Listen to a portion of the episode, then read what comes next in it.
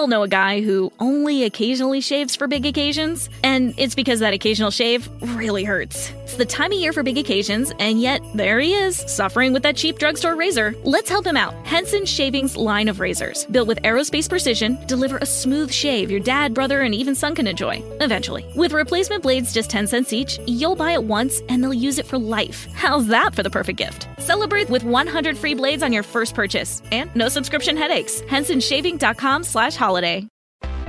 Ah, feel the whoa with Listerine at BJ's. You can save $2.50 now on Listerine products like Total Care Anti Cavity Fluoride Fresh Mint Mouthwash or Cool Mint Pocket Packs Fresh Breath Strips at your nearest BJ's location. Experience the feeling of a million germs zapped in seconds with Listerine. Discount available through December 24th. Save now only at BJ's. You're about to experience a life giving message from Bishop Kevin Foreman, pastor of Harvest Church, one church in global locations. To find out more about Bishop Foreman and Harvest Church, visit our website at www.harvestchurch.church. Your faithful giving is how we continue to bring life giving messages like these to you. Give online, in our mobile app, or text the word giving to 59769. Remember to love God, love people, and love life sides, we're taking over. Our confession of faith together. I am unconditionally loved by God and at Harvest Church. I'm in my year of acceleration, accelerated progress, accelerated faith. This year, all I do is win. In Jesus' name, Selah. Remain standing. One scripture I want you to see Selah is Amen's cousin, which means, God, you said it, I believe it, that settles it. So now you can just not say Amen, you can also say, Go to Second Corinthians 2 and 14. 2 Corinthians 2 and 14. I want to work today. 2 Corinthians 2 and 14. It's a scripture we've looked at before, but I want to take it another further today. So let's go further, Bishop. Uh, 2 Corinthians 2.14. It says, Now thanks be to God. Somebody say, Thank you, Jesus. Now say it again. Say, Thank you, Jesus. It says, Now thanks be to God who always leads us in triumph.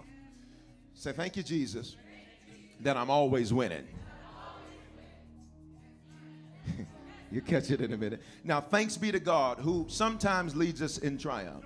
Now, thanks be to God who might lead us in triumph. No, thanks be to God who what? Always leads us in triumph. Watch this in Christ, which means if you're going to win, you got to get out of your own way. To smile at somebody say, if you're going to win, get out of your own way. Say, because you make messes, God makes messages. Now, thanks be to God who always, you'll catch it in a minute, which means, watch this. I can't get stuck at yesterday's win because that would be having won. He always leads me into triumph, which means I haven't won, I am winning. You'll catch it in a minute. You'll catch it in a minute. Sometimes the issue many of us have is that we're stuck on a win that happened last month, last week, yesterday. But the Bible says He always leads us into triumph, which means, watch this, what just happened when we stepped into a new minute? Winning. What happens when I step into the next hour? Winning. What happens on Monday? Winning. Tuesday, Wednesday, Thursday, winning. Wednesday, winning. Friday, winning. Monday, winning. Saturday, winning. Up, winning. Down, winning. Night, winning. Day, winning. All I do is. Now, thanks be to God. Some of y'all don't win because you ain't thankful. You're arrogant. Somebody holler, thank you, Jesus. That hair on your head that you went and purchased, God gave you the money to get it. Why are you still eating today? He always leads us into triumph. Why are you still living as good as you're living? He always leads us into triumph. So I want to introduce you to a new theme of your life. Say, what is it, Bishop? When somebody asks you how you're doing, here's your response winning. How's your marriage? Winning. How's your finances? Winning. How your kids? Winning. How's your car? Winning. Everything about me is summed up in one word. Baby, I'm winning. Now, Jesus, speak to us, give us clarity, answer every question. And we ask that you do it now. I decrease that you might increase. Speak to us with clarity. In Jesus' name we pray. Answer it this way. Don't say amen. Say winning. You can be seated in the presence of the Lord. We're in uh, week eight of this life giving message series called Fall Forward to learn from the Bible how to maximize our failure, our mistakes, and our disappointment so we can make the decision not to fall down nor to fall backward, but to fall forward. In the last Sunday's message, uh, it was called Childhood Scars we learn that sometimes we fail because of unhealed childhood scars. And a scar is a mark uh, left where a wound, a burn, burn, or a sore has not healed completely. And we discussed that it wasn't just physically because we can often see physical scars. We discussed last week that sometimes the greatest scars are not the physical scars, but the greatest scars, watch this, are the things that happen in our soul. See, you are a spirit, that's your subconscious mind. You live in a physical body and you possess a soul. Got it? Your soul is your mind, thoughts, will, and emotions. And here's the truth many of us have unhealed childhood scars that have left these scars now because something's not healed completely. And so subsequently, we often live from places where we've been shaped by scars instead of shaped by victory. We've been shaped by curses, and so that now what is a curse has become common. So I taught you that Sunday, taught you that Wednesday. So you got to get those messages. I want to ask you this question, though, in today's message. Say, what's the question, Bishop? What if a win is best seen over time and not just from one day, one event, or one experience? What if the win in your life is actually seen over time? What if the only reason you failed was because your follow through stopped? That, that has a word, and it is this word discipline. Say discipline. Discipline is are the actions of a disciple. Jesus said it this way: Go baptizing everybody in the name of the Father, Son, Holy Ghost, making disciples of all nations. Uh, a disciple is a disciplined student. So check this out: It is impossible for you to be growing as a Christian and not be disciplined. It is impossible for us to say we love God, yet we lack discipline. Y'all, y'all are going to get it in a minute. It is impossible for us to call ourselves followers of Jesus the Christ and yet follow nothing he says, but we just want him to make us feel good. Let me say this to you God is not into us having one. That, that, that's the issue that many of us have is that the greatest enemy to current success is past success because it gives us a sense of I've arrived. I've won. I've done something. Watch this. Come here, New Jack City. I was prom queen in 88. Baby, it's 18 of 20. 2018. It's time for some new wins. I came to tell somebody God is very proud of you for how you've done so far, but it is now time for some new wins. Somebody say, It's time to win again. Uh, Second Corinthians says that he always leads us into triumph. If he always leads us into triumph, God is not into us having won, he's into us constantly winning. And here's the deal you need to know failing is easy because it requires no commitment, but winning requires sacrifice, winning requires discipline. This is why so many people choose to be failures, not just have failures, because that's easy. They watched everybody else in their bloodline do it. But when you decide to be more than a conqueror, that's who you are. That's who you are.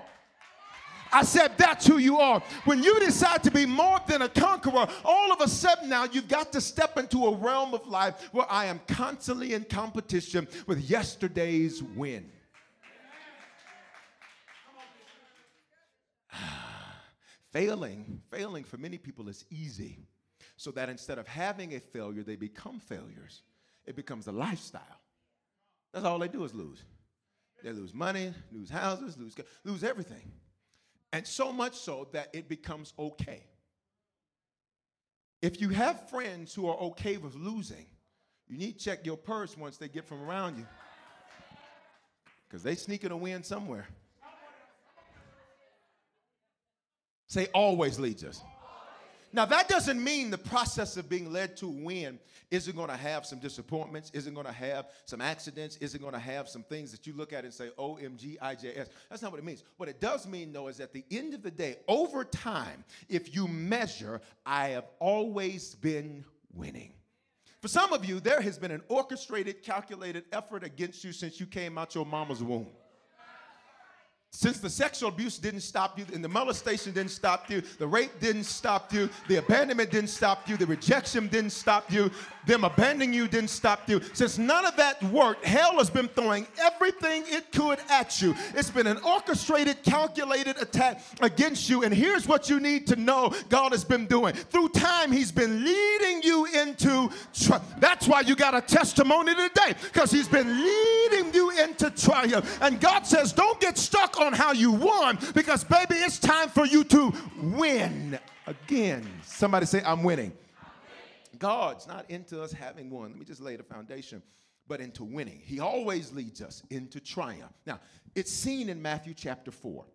Matthew chapter 4, when Jesus' humanity was mentally and emotionally weak after 40 days of fasting, he was sent to be tested. Check it out. God decided that he needed to put himself in a body that body was called Jesus or is called Jesus. That body is 100% human, 100% divine.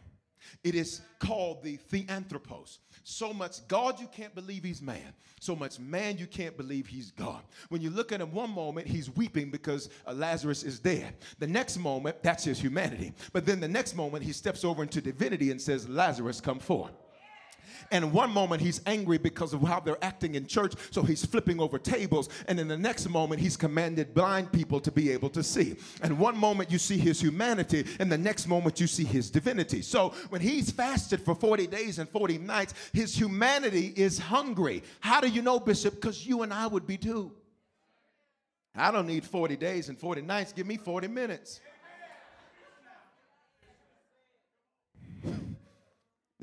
You ever realize how much of yourself you're not when you don't eat? Now, now check this out. Somebody say he's hungry. he's mentally and emotionally weak. He hasn't eaten for 40 days and 40 nights. At the end of this 40 days and 40 nights, 40 is the number of testing, then he's sent to be tested. Not when he's strong, but when he's weak. Look at me, because tests only come when you're tired. God's not into testing you when you got your Superman outfit on. God wants to test you when you got your Clark Kent outfit on. God's not into testing you when you're in the middle of the day feeling strong. He wants to test you when you didn't lay down, took your contacts out, got your roller set in, and laying on the side of the bed. And that's when you get a phone call in the middle of the night that comes to rock your world. And God says, I'm not going to test you when you're strong. I want to test you when you're tired. Which means then stop thinking it's strange when you get tested because you're tired. That's when he issues the test. You're sitting there like, God, why couldn't you have done this last week? Because God says, You were strong last week. He says, This week you've been tired. This week you've been working extra hours. This week you had issues with your kids. This week you had issue with your money. This week you had issue with your family. I want to test you when you're tired, not when you think you're strong. So check this out. The Bible says that the tempter comes to test him. So God in a body is tired, so now he's got to be tested. Because his humanity is good, or his divinity is good. His humanity is where the issue is. So that's when he gets tested. So the Bible says Satan, Ha-Satan in Hebrew, the adversary, he comes to test Jesus. And the word, the Bible uses this particular word, the tempter. Say tempter. Here's what tempter means in Greek, the language of our New Testament. It means to scrutinize. If you can't handle criticism, and scrutiny. No wonder you have won, but you're not winning. Scrutiny, what does that mean? I got the magnifying glass on everything you're doing. And every little misstep, mistake, misquote, misaction, it's brought to your attention. Here's how many of us like to live. I, I, this is too much criticism. It's people just paying too much attention to what everything I'm doing. That's when you are tested. Scrutiny. Scrutiny. Scrutiny means you said you cleaned it, I'm from check. Scrutiny means you said you forgave them, see them in the mall. Be a good church. Scrutiny says you said God was first, but now let's put a concert the same time as church and see which one you pick. Scrutiny says you said that you love God, but let's just check it out. Scrutiny. Scrutiny scrutiny. You, you ever had a friend that that that that that you know, you had to scrutinize a little bit?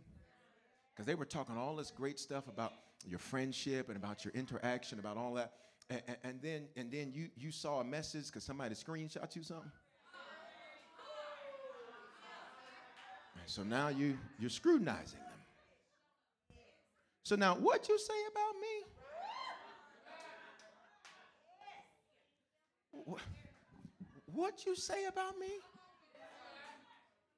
Scrutiny. Somebody say scrutiny. It says, it says scrutinize. But then here's the next word of that meaning, tempter. It means to entice to give up. Wow. Think, listen to the words. To entice to give up. Wait a minute. Entice. To entice essentially means that it's attractive. I can't be enticed by what's not attractive. You know, that's like if you if you don't like chocolate cake and somebody says, here goes some chocolate cake, you're like, and? But if chocolate cake is your weakness, where you sing an SWV, I get so weak in the knees, I, then it's enticing to you. I might want to have that cake. I might want to have that cake. Here, here's the significance of it. Here's the significance. What was what would have been enticing to Jesus in order to give up? Because he's God. 100% God, but watch this 100% man. It's often our desire to take the path of least resistance. What's the easy way out here? If confronting somebody is a problem, let me just run away. Because that's the path of least resistance.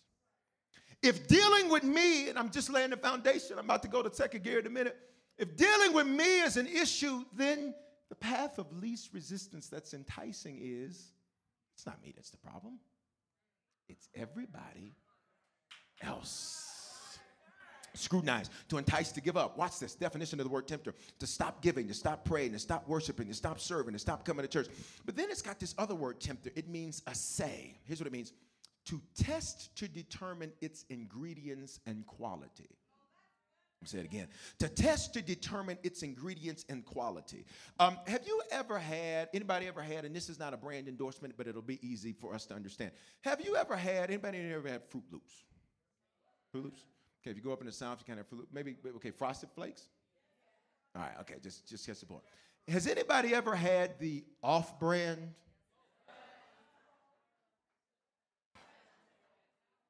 It wasn't in a box; it was in a bag. But you got more. now, this is not a brand endorsement, so I won't say the brands. But catch the point. It looks the same. It's colored the same.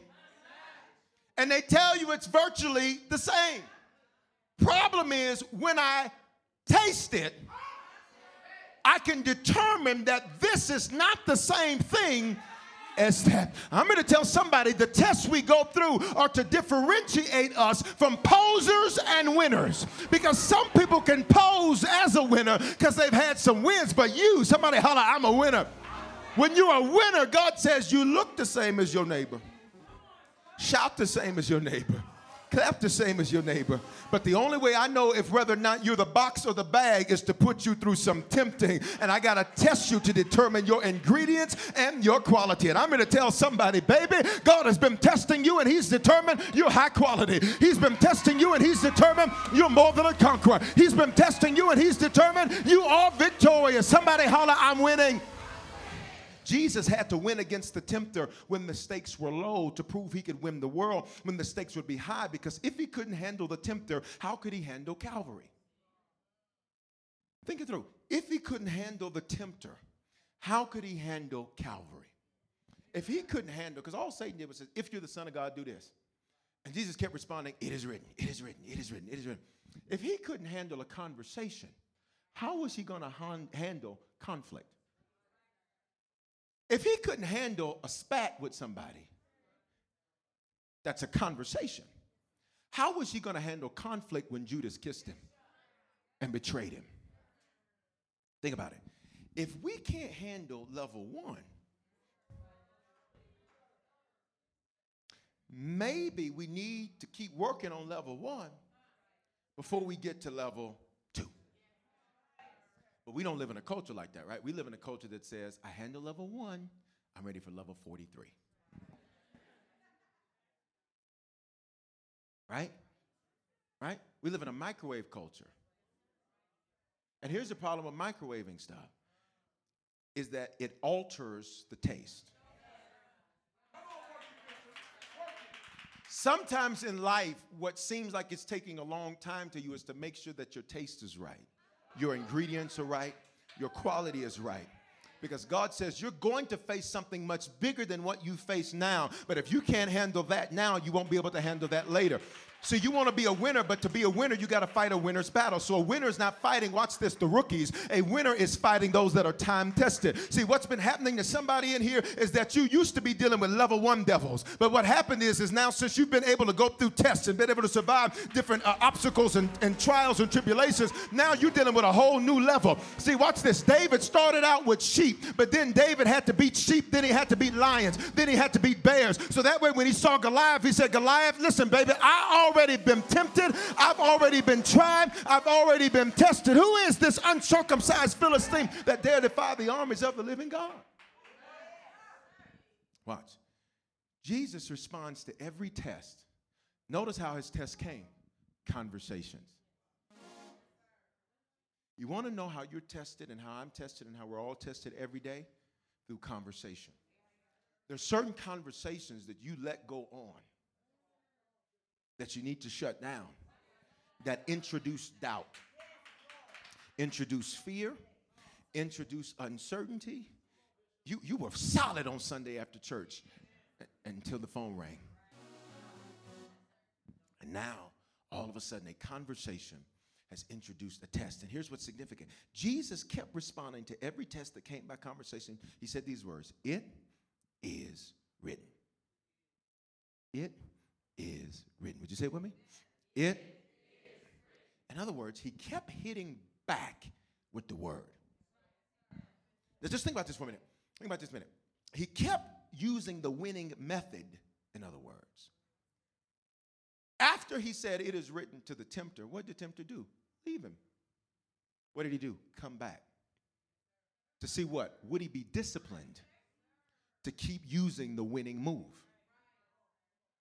Any video gamers or former video gamers in the place? Okay, four of us. There used to be this game I used to play called Mortal Kombat. Okay. Y'all remember Raiden? So Raiden had Raiden had like three moves. Down, up, okay, and then back, back, forward. And that's when he did the little fly out thing. Now, then he had uh, uh, I think it's like back, back, down, A, where he he sent the little the, the lightning beam. Now, somebody like, Bishop, where are you going with this? I'm going to show you in a minute. Here's what I learned how to beat those games because I was the reigning champion of anybody I ever faced. And I beat the computer on all levels easy, medium, and difficult. Here's what I learned rather than trying new moves, I discovered all I needed was three winning moves back, back, forward, lightning beam. And whenever you were getting ready to hit me and I needed to get out of dodge real fast, up, down. Y'all will catch it in a minute. Some of you are looking for new moves. And there's already a winning move. And the winning move is it is written. When the doctor gives you a bad report, it is written with his stripes. I am healed. When you get bad news, the word of the Lord is a good report. It's good news. It is written. Somebody say it's a winning move. Jesus won because he was disciplined. So, through example, he leads us into triumph. He shows us what winning looks like. He didn't whine because Satan kept coming, he just kept winning. Question Are we whining or winning? Are we whining or winning? Are we whining or winning? I'm going to say again.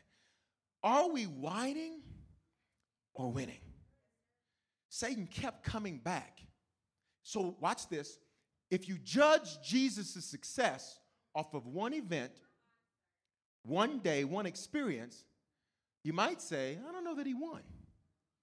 But if you examine the entire trial, you'll see that Jesus was winning. Why would you think he failed, Bishop? Because Satan came back. No, you're missing it. I'm talking so because I want us to get it. Sometimes in life, we're like, God, I'm so good. I got the victory, victory. I got it. I'm good. I'm good. I'm good. Everything's good. Because Sunday, you, you passed the test. Then Monday comes. And Satan comes to tempt you through a different conversation. Maybe Monday's conversation isn't about your identity. Maybe Monday's conversation is about your insecurity. Maybe, maybe Monday's conversation is different than Tuesday's conversation, but, but, but the point is, is that if you measure Jesus' success over time, he was winning, but he was winning because he kept using the winning method. And that has a word for it. It's called discipline. Say discipline. Y'all got the foundation now? So now let me preach. Here's first point. Win from within. Say, I'm winning. Now, now let's define a win because, because I, I, want us to make sure that we get this. A, a win, check this out, a, a win is doing God's will, which is found in God's word. Got it? That's a win. That's a win. So I'm winning when I put God first in my finances because that's what his word says. That's a win. So initially, it may look like you got to eat peanut butter and jelly sandwiches for a little bit, but it's a win because I followed his will, and his will is in his word. And since I followed his word, I am winning.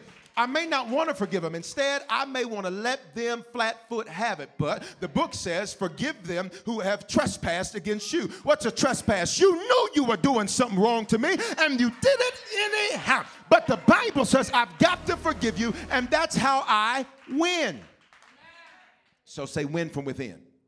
In Jeremiah chapter 10, verse 19, Jeremiah is this interesting guy in the Bible. He's called the weeping prophet because he's got a very unique assignment that makes him cry all the time. Literally, it makes him weep all the time. Could you imagine the very thing you're called to do is the thing that hurts you?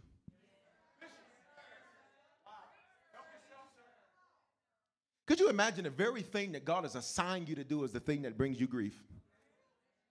That's what it was for Jeremiah. Sometimes God's way is not the way that's easy. In fact, here's what I found. Most of the times, God's way is not the easy way, but it is the winning way. Ch- check this out. Jeremiah 10 19. So look what Jeremiah says. Woe is me for my hurt. Jeremiah was like, I'm hurt. Then he says, My wound is what? Severe. He says, Jeremiah had this issue because he kept trying to help people who didn't want to be helped. He kept trying to lead people who didn't want to be led. He, he, he kept putting all his energy, time, and effort and what's really significant is Jeremiah says, Woe is me for my hurt. My wound is severe. This is a prophet, this is a man of God. And in the middle of this, he's whining. And let's be honest, he's got a legitimate reason to whine. Let's just be honest, y'all. We all have some legitimate reasons to whine. We all do. But Jeremiah, I like what he does because in the middle of his whine, watch him switch to a win. Truly, it's an infirmity, he says.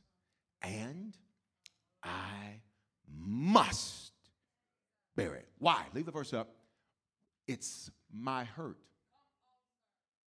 It's my wound, not my neighbors, not my mamas, not my daddies, not my bishops. Not, no, no, it's mine. So I have to bear it. Ch- check this out. I love it because Jeremiah starts out whining, but then he says, This thing is causing me grief, and grief is the loss of something lesser in order to get something greater. But he says, I must bear it. In other words, here's what Jeremiah says I don't have an option. And that's how discipline works. I don't have an option. I must, and that must is an inside job. Say, I win from within. Too many of us aren't winning because we still have options about things that shouldn't be optional. Discipline isn't a dirty word. I know this is not going to be a, probably a heavy, heavy shout message just quite yet. Because when we think of discipline, we think dirty. Because for most of you, when you think discipline, if you if you were raised in the South, discipline, you know, you, you know, you still have flashbacks every time you go to the belt section of the store. Stay away from them belts. I don't need no belt. I'm gonna need me some suspenders. What's this? Discipline isn't a dirty word it creates wins. Winning is doing God's will, which is found in God's word. So my disciplines actually prove who I'm a disciple of. my disciplines actually prove who I'm a disciple of. Here's what I've discovered we live in an era where people have remade God into their image and their likeness. So here's what they want to hear every Sunday God loves you. That's true. Sometimes you just can't explain things. God's mysterious. It's not in the Bible. That's not true. There's nothing mysterious about God. Nothing spooky about God. How do you know, Bishop? You don't write a book about yourself if you're trying to keep secrets about yourself. Here's what people want to hear. Here's what people want to hear. Just hold on till you die. When you die, you'll get to the sweet by and by. No more crying over there. No more pain over there. But what's interesting is that's not what the Bible teaches. Jesus says the kingdom is at hand, it's here, it's now. Which means I'm not trying to die to get over there, I'm living well to bring over there down here. What does that mean? Is it going to be perfect, Bishop? No. Oh, but I'm still going to make progress. Does that mean I'm not going to have pain? No. It just means even in the midst of my pain, you know what I'm doing? Winning. Does it mean that you're going to have people that are, are always going to be for you? No. It means, in fact, many times you're going to have people that are against you. The Bible says that a man's enemies will be those of his own household. But the scripture also makes it clear that if you keep God first, that you would win. Look, look at this. Look at this. Say, win from within disciplines start internally. What are we disciplined to do? What are we disciplined to do? What are we disciplined to do? Which brings me to the second point. Discipline creates wins. Discipline creates wins. Y'all getting the church? Now I want I want to I want to walk you through this, and then we'll shout on the third point. But I want to make sure you get this. Uh, 1 Corinthians 9 24. And this is the Apostle Paul preaching. And as the Apostle Paul is preaching, what's very interesting about the Apostle Paul's preaching is when you study his life, Apostle Paul sat at the feet of this uh, one leader, and he sat at this feet of this one leader. One day, God knocks him off his animal. He becomes a Christian. He has this experience. He's blind for a period of time until he's mentored and trained. He didn't know where to go, so he had to follow the voice of who he was led by. He's mentored, he's trained, and then later on, he's given this apostolic ministry. So he travels, he plants churches, he raises up spiritual sons. Paul is the GOAT, greatest of all time. He, he, he does what nobody else had done. Now, not greater than Jesus, of course, but he does what nobody else had done. See, everybody else, they had done things that were local. Paul goes to Asia, preaches the gospel to the continent of Asia in a very short period of time, establishes all of these churches. Paul does these amazing things and right here, we're going to find out how Paul did it. Because how do you how do you transform a culture? How do you transform a nation? How do you transform a people? How do you how do you transform your own life? How do you make changes? Here is, 1 Corinthians 9 24. Do you not know that those who run in a race all run, but one receives the prize? Now, anybody competitive like me? I'm competitive. I like winning by any means necessary which means if it's got to go from uh, uh, two out of three to three out of five, we're gonna keep going until I get until my until over time mine is the win. Do you not know who's running the race? All run, but one receives the prize. Run in such a way that you may obtain it. Now wait a minute, because we live in a culture that gives participation awards. You showed up, you're a winner. That's awesome to build self-esteem but it's also destructive to the same self esteem it builds because it teaches that you get rewarded when you haven't been disciplined. It teaches us that I get to have a reward without having to do the work. Let me go here since y'all ain't saying nothing 930 combined experience. Single ladies, every time you let him have what is reserved for a married woman, what you're teaching him is I do not have to be disciplined to get you, and I still get the reward. Don't be mad at me, I'm preaching the Bible be mad. I'm not judging you. I ain't beating you up. I'm just saying make them work for it. Yeah, dog. It got quiet in the church.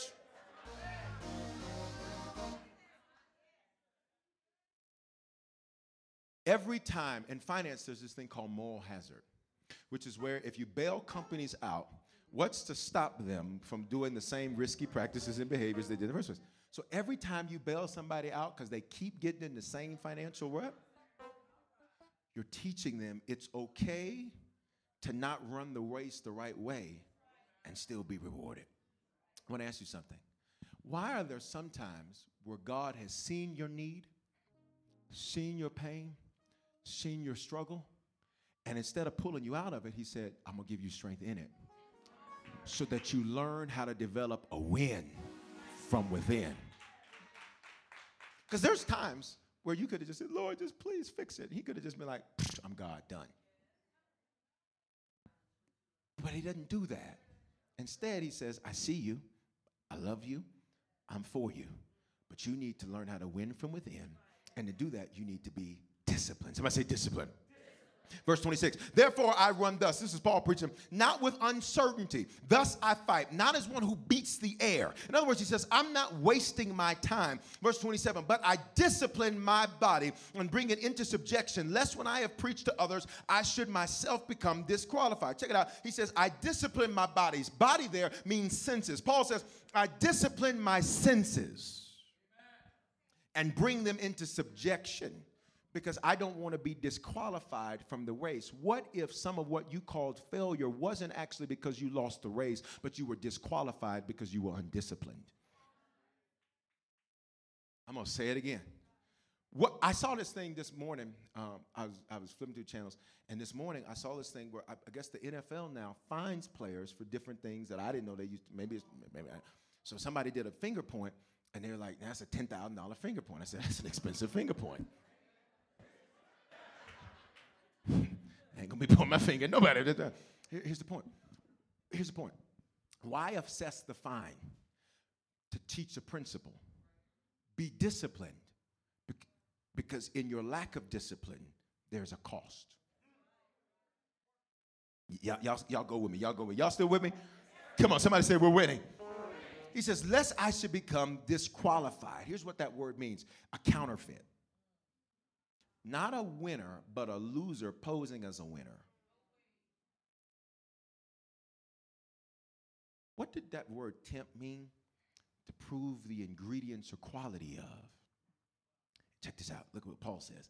I don't want to be disqualified. In essence, I don't want to look like the box of cereal. And I'm really the bag of cereal.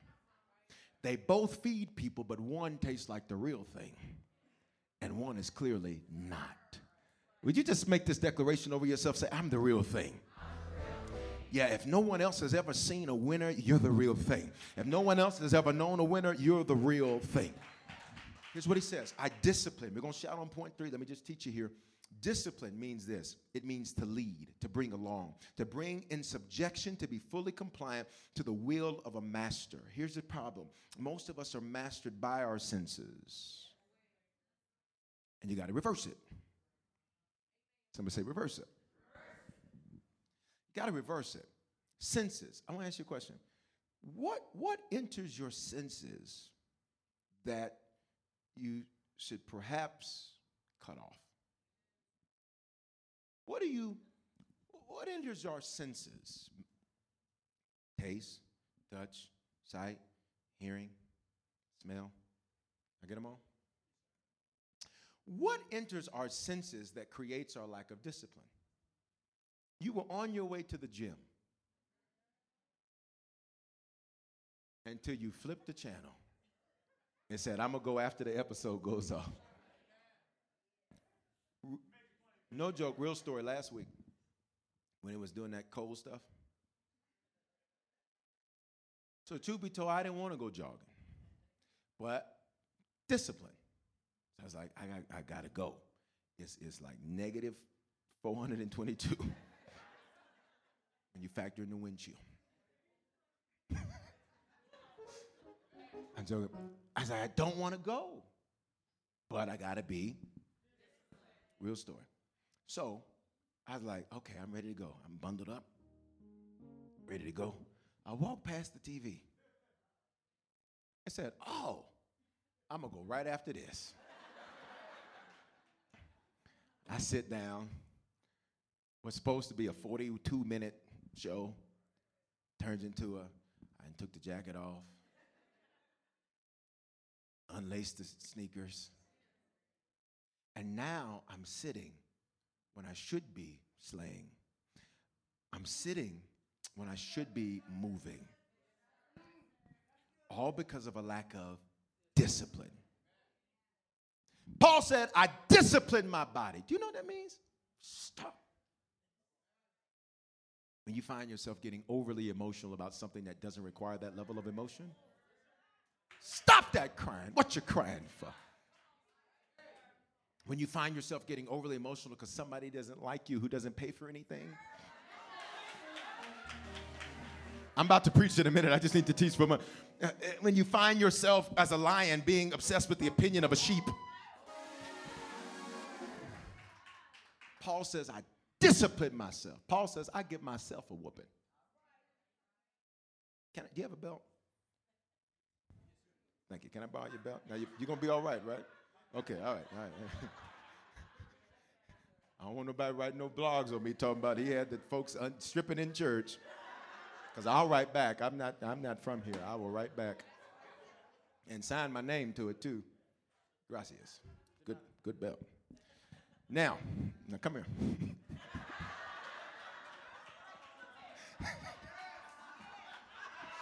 Here's what Paul said. No, I'm, good, son. Thank you. Here's what Paul said. Here's what Paul said.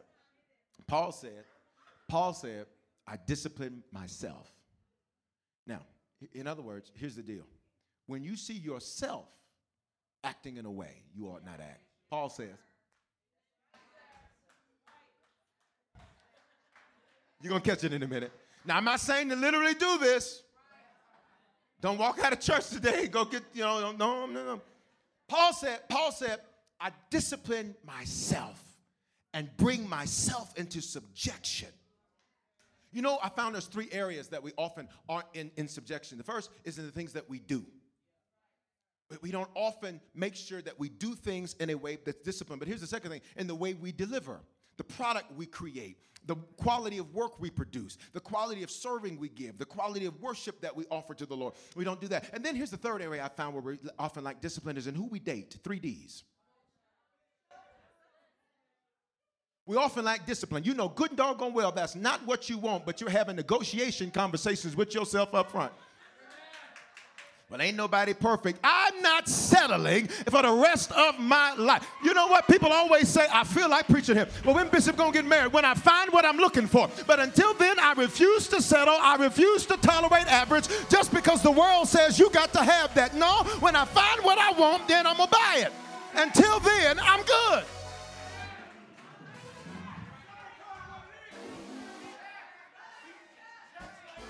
I'm just talking about me.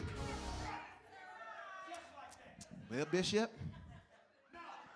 I'm just talking about me. That's what people do me. But but sometimes in life, that's what happens. People will be trying to have you all kind of booed up. And you'll lack discipline.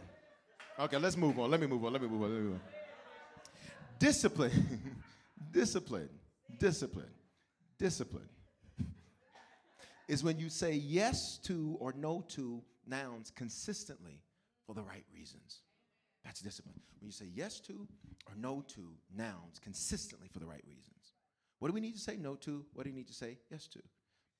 It's a daily thing. Say daily. You know, if you're trying to lose weight, maybe you got to say no to the brownies. I'm just talking about fitness stuff because it's easy for us to see. For my birthday, somebody bought me this little red velvet um, Bundt cake. Somebody says hallelujah. Now, everybody know I don't mess with the white sugar.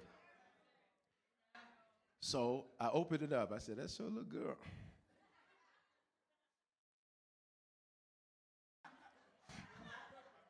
So like, I'm gonna have one forkful. And I said, okay, I'm not touching it anymore. Because I knew that if I didn't act with discipline, just, just get the point. I'm just using me as an example so that you know it's in our everyday decisions. Say everyday decisions. It's in our everyday decisions. That, that I knew that if I had another forkful and another and another, I was going to bust my little 2,000 calories out the door because I'm sure that as good as that thing was, it had to be like 7,000 calories. No joke. That's like two whole pounds of weight by itself. Here's the point say discipline. Say it again. Say discipline. Discipline is when we say yes to or no to nouns for the right reasons consistently. Consistently. Jesus kept saying, It is written. It is written. He was consistent. He was disciplined. Paul says, I beat myself. I beat my body into subjection. Check this out. Married folks, what if you didn't like love, you like discipline? What, what do you mean, Bishop? What if the issue is, is, is, is that you are so bent on taking out the pain you experienced in your childhood out on everybody else that the issue is you lack emotional discipline, so you take it out on your wife, you take it out on your husband, and you lack discipline when you need to go to the gym and get that stuff out, or you need to go pray, you need to go worship, you need to go get, you need to go do something else, but instead you take it out on one another. What if you didn't like love, but you like discipline? What if business owners, entrepreneurs, what if you didn't have a bad idea, you just had bad discipline? You want to work two hours a day and be on Instagram the rest of the day. Come on, I just don't know why my business isn't working because you're on Instagram all day. You're not actually building the business. Are y'all hear what I'm saying? Well, I got staff to do that. You better go check behind them. Believe me. You'll think it's something and then and then find out it's something else. Can I get a witness right through there? What if, what if there was no disconnect between you and God? You're just undisciplined. God, where are you at? He's like, I'm right here waiting on you to actually pray. There's no disconnect between us. You just lack discipline. You don't pray. You, you talk to me on Sundays and Wednesdays. And that's because Bishop says to. Are you hearing what I'm saying? Which brings us to my third point. We're going to go to like 10 real fast. Disciplines determine your destinations. I hate the word destiny. I don't really like the word. I don't really like the word because it implies it implies completion. You ever put something in your navigation system and, and it says you've arrived at your destination? Here's the problem. Then it goes off. You miss it. It stops because I've arrived. In life, we never stop because we never fully arrive. See, I know you just got a great victory last week. Somebody said, That's awesome. But guess what's coming this week? Another one. I know you had a great Saturday, a great weekend, but guess what you're going to have? A great Sunday. The weekend's not over. Your disciplines actually determine your destinations, where you're headed. And the antonym or the opposite of discipline is laziness. You know what lazy means? It means to stop to be idle, to be inactive, to be underactive, to be sluggish, or I love this one, to stop doing what works. I've noticed one consistent reason of people who start out winning that I've mentored or spiritually fathered or hired and unhired or believed in or stopped believing in, and that's that they lacked the discipline to win when winning stopped being easy. It's the same thing. That when winning starts being a little bit more difficult, I don't know if I'm called to it. When winning starts being a little bit more tough, I don't know if this church thing is for me. When winning starts being a little bit more tough, I'm not serving. When winning starts being a little bit more tough, I'm just going to take a sabbatical. How do you take a sabbatical from God? The Bible says if you make your bed in hell, he's there. If you're at the club, he's there. If you're at the bar, he's there. If you're at the bingo hall, he's there. If you're at the mall, he's there. If you're at the racetrack, he's there. If you're at the dog track, he's there. Everywhere you are, he is. So how do you think you take a sabbatical from God? Check it out, check it out, check it out, check it out. A lack of discipline is really pride. Because in our actions, here's what we're saying I've won. And that's a problem because it's past tense. God is into us winning, always leads us into triumph, not having won. Y'all getting this? So, so, so I gave you some examples. Let me give you a few more examples. Okay, okay, okay. All right. I, I want to lose weight. It's just one more brownie. I want people to be honest with me. It's just one more lie. I want to soar, but it's just one more chicken I hang out with. I want to succeed. It's just another nap. I want out of debt. It's just one more credit card. I want to be a stronger Christian. It's just one Sunday I missed. I'm just using these as examples to say, what if the issue was discipline? Discipline. Discipline. What if you didn't, you weren't on a course rather to fail until your follow through stopped? Till your follow through stopped. Till your follow through stopped. Till your follow through stop. Um, how many people got phones? Anybody got a phone in here? You ever opened up a app, and when you open up that app, you ended up getting stuck? Happened to me yesterday. My whole phone was stuck. Old me would have taken the phone. That's all I'm gonna say. You don't judge me. Now, it got the whole thing got stuck. You know what I had to do? I said, Well, I have to get to where I'm going. So I had to go reset the phone because I didn't need to stop what I was doing. I needed to have follow through until what I was accomplishing won. See if I can say it another way. Let me say it another way. What some of us do is when things get stuck, when they plateau, when it doesn't go as easy as it used to go, when the winds aren't coming as easy and as quickly as they used to come, what we do is just say, Well, I guess I just am not going to be able to win. Instead, you got to have discipline and follow through to go through the process. Say, let me just recalibrate, recalculate, and hit reset because God always leads me into triumph, which means if I'm not winning, it's not over yet because He always leads me into triumph, which means if this is an L, it's not done yet because it's got to be a win because the God I serve, I feel like preaching through here. He is Jehovah Sabaoth. That means the Lord that does war for us. He's a God that fights, and when He fights, He wins. Somebody holler, I'm winning. Discipline is the vehicle that gets you to your destination. Not skill, not talent, not gifting, not anointing. It's discipline. It's the vehicle of the kingdom. It's discipline. Say discipline. You ever met somebody really talented who lacked discipline? You ever met somebody that was so smart that they're smart like started back over? And really, it was a discipline issue. It's a discipline issue. It's a discipline issue. I'm, I'm, i was talking to a pastor several months ago, and we were talking, and we were talking through some things. And I just said, I said, you know, I said, here's the problem. I said, you're going to start this. I says, but I've, ex- I've watched how you act. You'll stop. I said, because you won't keep doing it even when it hurts. I said, you won't keep doing it even when the win doesn't come as easy. I said, so the issue is, is that I can tell you what to do about this particular situation, but if you don't keep in your discipline, you're not to win. Say, discipline is how I win. 2 Kings 13, 18, last scripture, and we're to preach this one, okay? All right, are y'all learning? We getting some? And again, I just use the fitness things because they're easy. Don't nobody walk out here talking about that. All that preacher talking about is exercise. I just use it because it's easy. If you want me to talk about your particular issues, come on up and we can talk through them. I'm just saying, just use it because it's easy. That's all. All right. So don't get all offended and talking about I'm gonna have a salad after church. Because them salads be having just as many calories as steaks and stuff.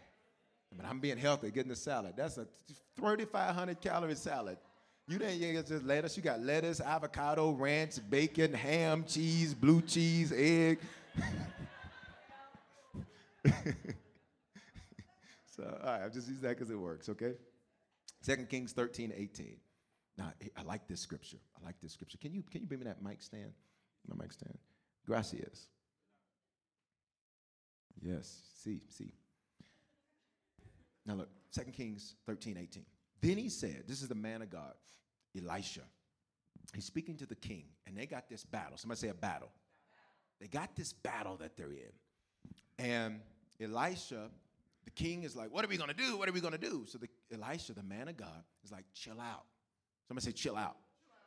I want to say that to somebody today who you're facing some stuff that's got you kind of shook, nervous, not sleeping, paranoid, concerned, losing hair, growing hair, where y'all not grow hair, dark hairs turning gray, whatever the situation is. I want to tell you, chill out. Somebody say, chill out. Because it's about to turn for your favor. Yeah, yeah, yeah, yeah, yeah. Let me talk to this side of the church because y'all ain't saying anything. Chill out. It's about to turn in your favor. God is not a God that's interested in you having won, He's a God that's interested in you winning. Somebody hollers, chill out. 2 Kings 13, 18. So he tells the king, here's how to win. This is the man of God, Elisha, Elijah's spiritual son. He tells him, this is how you win. He says, verse 18, take the arrows. So he took them. See what he did? Follow the instruction. See that? Now, what's the instruction? What was the instruction you just got? Chill out. Bishop, I don't know. The first of the month is coming. Listen, not only is he going to provide, but he will do exceedingly, abundantly, above all you can understand. Bishop, I, I, I'm still in the middle of careers. I don't know what I'm going to do, and I'm so frustrated. Chill out. God, God says He's about to reveal to you a level of assignment and purpose that you never even knew was possible. Bishop, my relationship's going through a little rocky time right now. Chill out. Everybody that grows has to go through pain. Got it? He says, Take the arrows, follow the instruction. Take the arrows. So he said to the king of Israel, Strike the ground. Watch it. Strike the ground. Say it with me. Come on, church. Be a good church. Now, what's funny is that had nothing to do with the enemy. So, what was God really trying to get the king to understand? Discipline. See it? He says, strike the ground. And watch what the king does. Now, notice, strike the ground is a perpetual noun, just like winning. Are you seeing this? He didn't say strike the ground three times. He didn't say strike the ground until you don't feel like it. He don't say strike the ground until you got enough.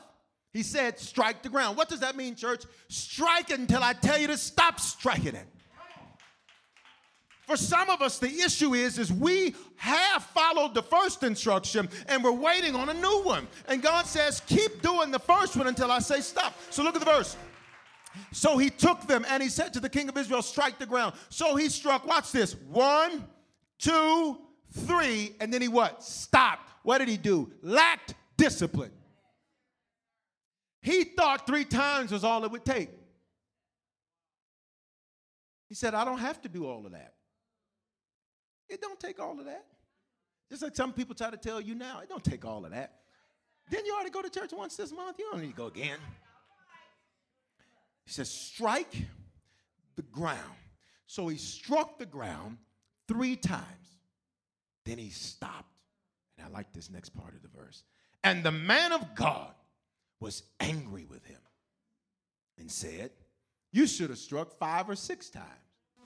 What's the point he's making? Why'd you stop?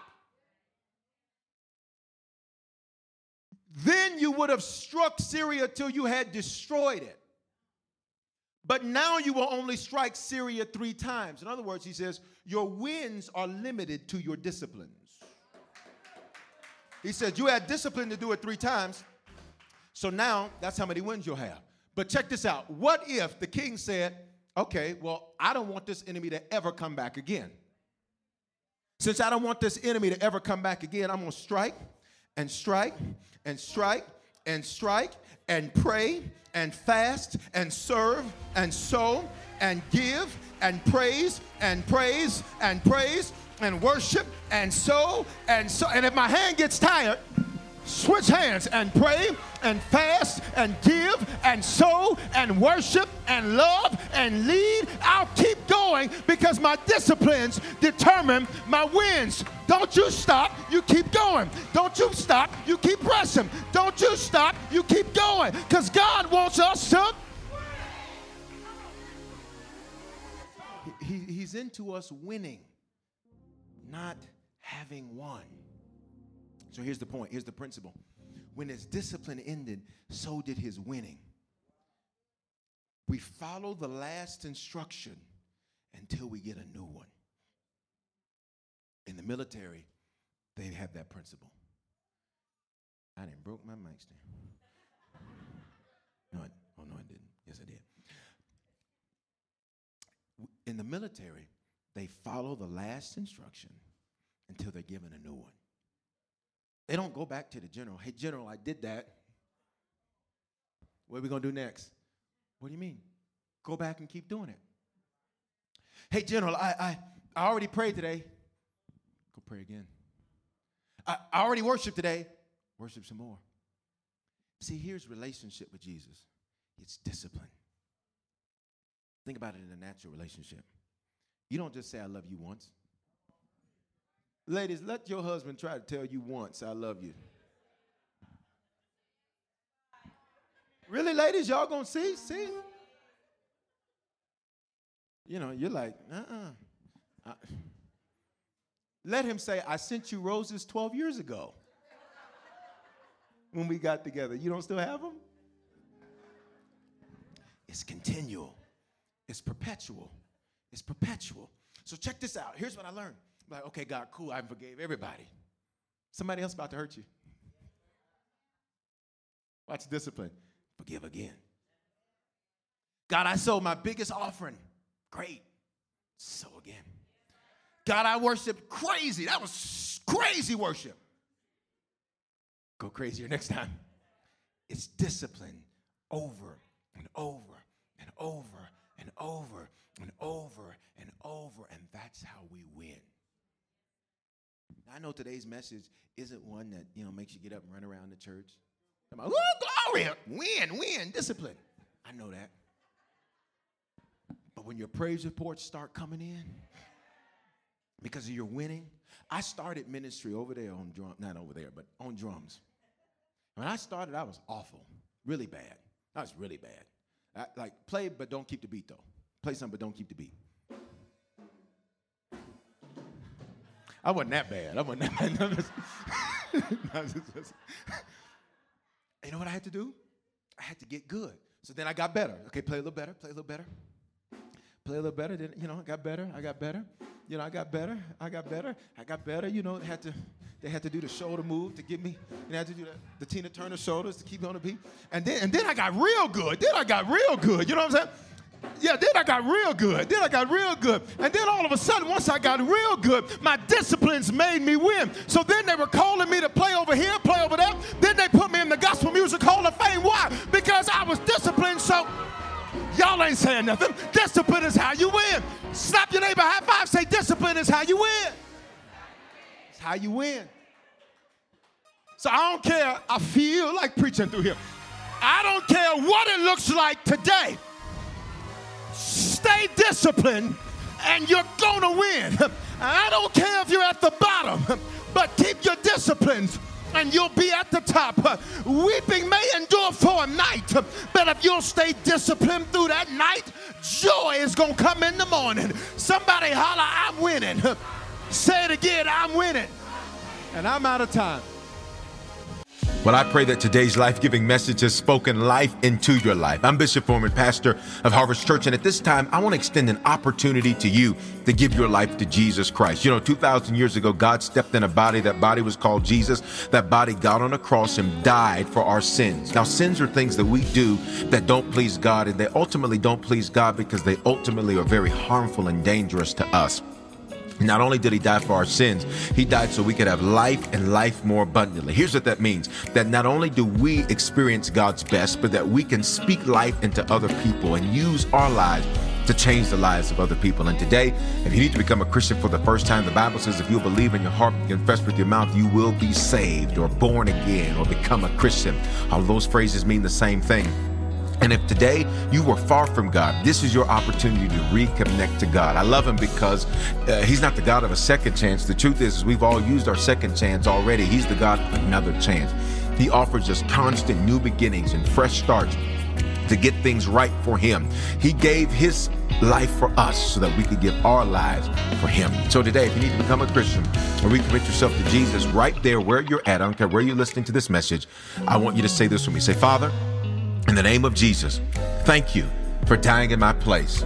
Because of this belief and because of this confession, if this is my first time praying this, I am now a Christian.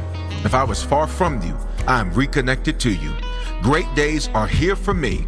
Today is the beginning of the rest of my life. In Jesus' name, Amen. Listen, if you prayed that prayer for the first time, you are now a Christian. You're born again. You're saved from yourself. And if you were far from God, you're reconnected to God.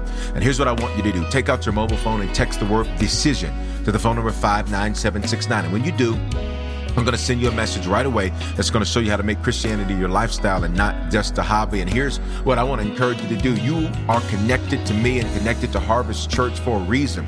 It's because this is the place God wants to speak life into your life.